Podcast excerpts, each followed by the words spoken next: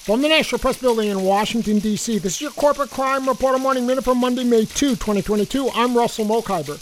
Nearly 99% of all food chemicals introduced since 2000 were green lighted for use by the food and chemical industry, not by the Food and Drug Administration, the agency responsible for ensuring food is safe. That's because food and chemical companies exploited a loophole in the law allowing them to decide which chemicals are safe to consume, contrary to what Congress intended when it enacted food chemical laws in 1958.